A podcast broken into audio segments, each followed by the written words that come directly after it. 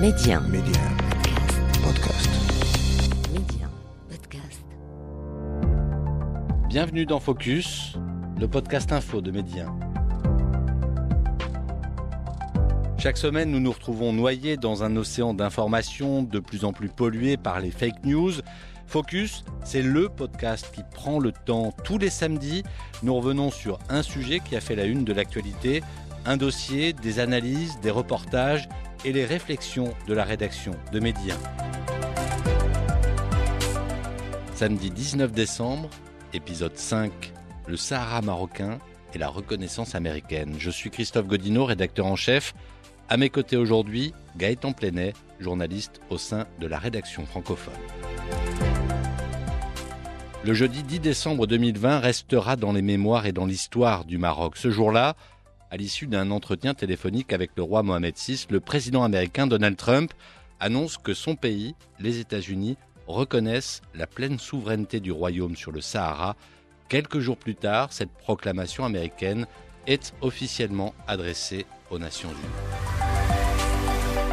Alors pour bien se rendre compte de l'importance de cet événement, euh, Gaëtan, il faut revenir un petit peu en arrière, plusieurs décennies même. Et oui, puisque le Maroc célèbre en cette année 2020 le 45e anniversaire d'un des actes fondateurs hein, de ce qu'est le royaume aujourd'hui, le 45e anniversaire de la Marche verte. C'était le 6 novembre 1975. Le récit de Julien Rosselin. Ce 6 novembre 1975, 350 000 volontaires marocains, un Coran dans une main, un drapeau dans l'autre, pénètrent au Sahara. Sur les chaînes de télévision françaises, on suit cette incroyable marche pacifique, quasiment en temps réel. À la fois grandiose et cette immense qui marche dans ce désert sans limite, cette multitude de drapeaux verts et rouges qui claquent dans le vent sablonneux, cette prière qui monte vers le ciel blanc de chaleur. Dieu est grand, notre lutte est juste. Nous voulons notre Sahara, longue vie à notre roi. Une marche pacifique de civils tellement nombreux à vouloir répondre à l'appel du roi Hassan II qu'une loterie est bientôt ouverte pour en choisir les participants. Rien ne semble pouvoir arrêter cette armée humaine dont la seule défense est de n'avoir pas d'armes. Certains sont partis pour cette croisade depuis 18 jours et malgré cela, ils ont une force physique étonnante. Il faut presque courir pour les suivre. Comme au premier jour, ils se disent prêts à mourir pour récupérer leur terre, à mourir pour leur souverain. La lourde silhouette des blindés espagnols disposés en bon ordre sur les hauteurs toutes proches ne les impressionne pas. C'est en fait le 16 octobre 1975 que le roi Hassan II annonce à son peuple son plan, libérer le Sahara du colonialisme espagnol. Un discours qui arrive juste après le verdict historique de la Cour de justice de la Haye. Il reconnaît les liens juridiques et d'allégeance entre les souverains du Maroc et le Sahara. Hassan II prend alors la parole. شعبي العزيز إلا شيء واحد أننا علينا أن نقوم بمسيرة خضراء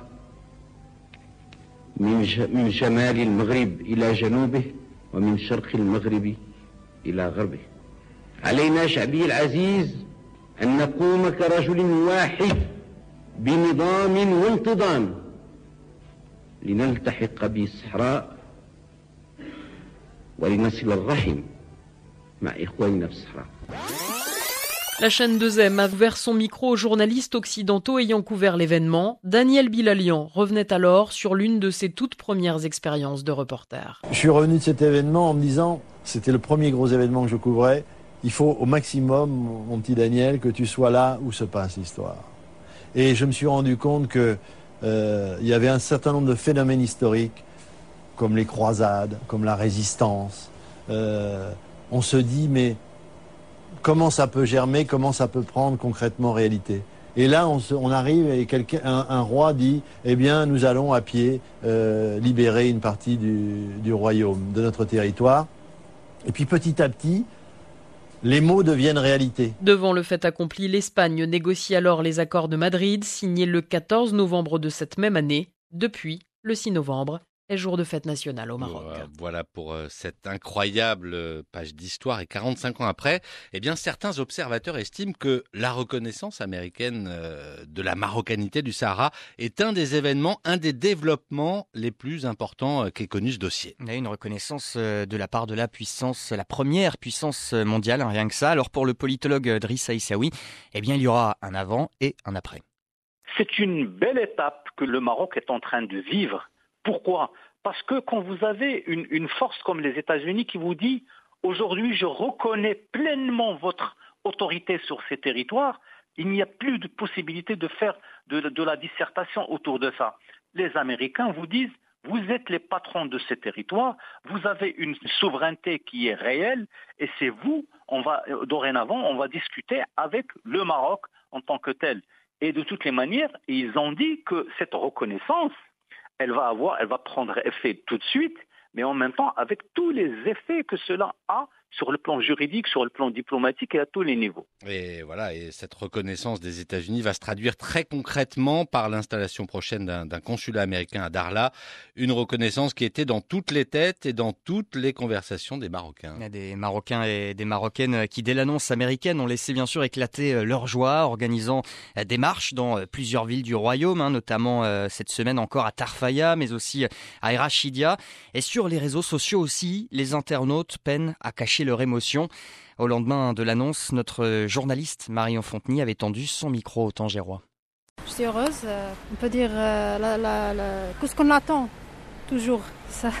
Alors c'est bien, c'est bien. C'est une bonne nouvelle euh, et nous sommes contents pour, pour cette reconnaissance de la part des États-Unis. Ça, ça, nous donne de, la force et, et, ça va attirer plusieurs autres pays qui sont, qui sont de, du bloc euh, occidental qui, vont reconnaître. C'était le moment de, terminer ce, problème qui a duré 45 ans. C'est l'événement le plus important que durant euh, les 40 ans. Moi, je pense que c'est un droit légal qui permet d'avoir une certaine stabilité dans la région.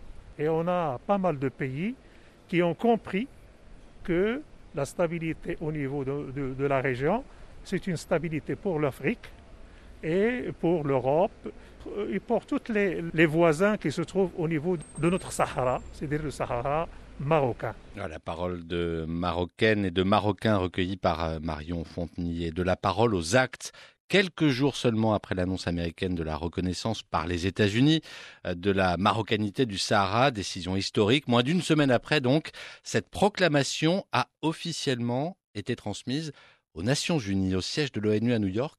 Loïc Loury.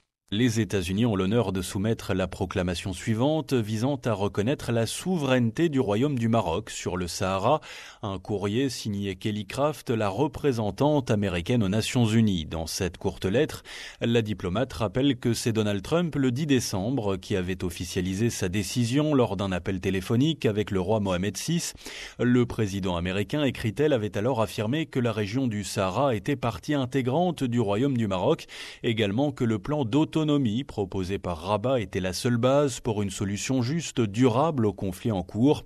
Ce courrier a donc été transmis notamment à Antonio Guterres, le secrétaire général de l'ONU. Une décision immédiatement suivie de conséquences. Washington, en effet, a décidé d'ouvrir un consulat à Darla à vocation essentiellement économique. Il y a quelques jours, les États-Unis avaient aussi adopté une nouvelle carte officielle du royaume. Dans la foulée, d'autres pays comme Haïti et le royaume de Bahreïn ont ouvert un un consulat dans la région du Sahara. New York, Loïc Loury, Média. Le royaume de Bahreïn hein, qui n'a d'ailleurs pas tardé à se féliciter de cette euh, reconnaissance américaine de la souveraineté euh, du Maroc au Sahara. Même chose du côté de Sao Tomé et Principe qui, euh, je le rappelle, en janvier dernier déjà avait ouvert un consulat général à La. Euh, le ministère français des Affaires étrangères, de son côté, a rappelé euh, que la France considérait que le plan d'autonomie proposé euh, par le Maroc constituait une base de discussion sérieuse et, crédible pour régler un conflit, je cite le Quai d'Orsay, un conflit qui n'a que trop duré. Alors c'est parmi les commentaires qu'on a beaucoup entendus, cette reconnaissance américaine pourrait avoir une sorte d'effet domino, en entraîner d'autres. C'est en tout cas le fruit de la persévérance et de la ténacité du Maroc et du souverain dans ce dossier. Euh, Jean-François Poly de l'Observatoire des études géopolitiques de Paris. quand on a une politique ferme et déterminée, eh bien, ça paye parce que ça porte ses fruits et on montre à l'ensemble des autres pays que on a une vision. Cette vision qui a été mise en place, mise en œuvre par, par le roi, cette action constante en faveur de la reconnaissance et de l'affirmation de la euh, souveraineté pleine et entière du Maroc sur, euh, euh, sur le Sahara marocain. C'est une reconnaissance internationale. Ça donne un signal également à, tous ceux qui voudraient contester cette intégrité. Ça donne le signal que c'est un débat et c'est un combat d'arrière-garde pour les séparatistes qui veulent intervenir ou qui voudraient intervenir, plus ou moins manipulés par des puissances étrangères pour porter atteinte à l'intégrité du Maroc dans ses, dans ses frontières historiques. Et en tout cas, cette reconnaissance américaine isole encore un peu plus le Polisario et ses soutiens.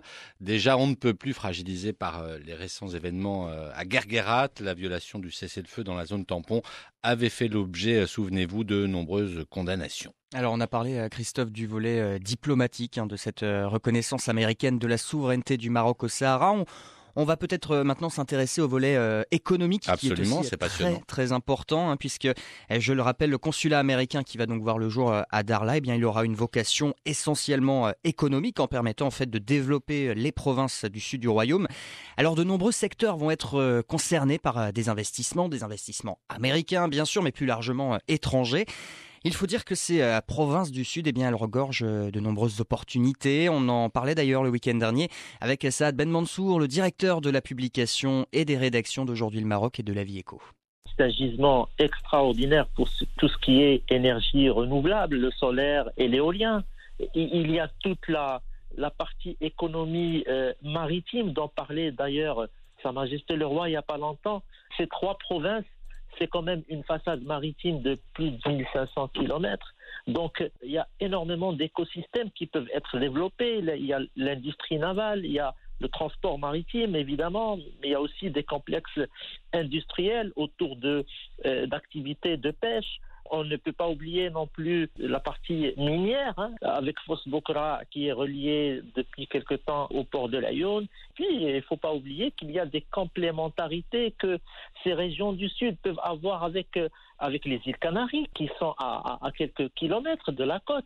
Euh, tout comme euh, le nord du Maroc a des complémentarités avec le sud de l'Espagne, les provinces du Sud peuvent avoir des opportunités très intéressantes à développer avec les îles Canaries. Ça peut être un, gisement de touristes pour les, provinces du sud hein, euh, du Maroc et pour, le, pour l'activité euh, hôtelière, pour euh, tout ce qui est touristique dans le sud. Et cette dynamique dans les provinces du sud va se poursuivre. Hein. de nouveaux consulats étrangers vont ouvrir leurs portes à La Ayoun et à Darla.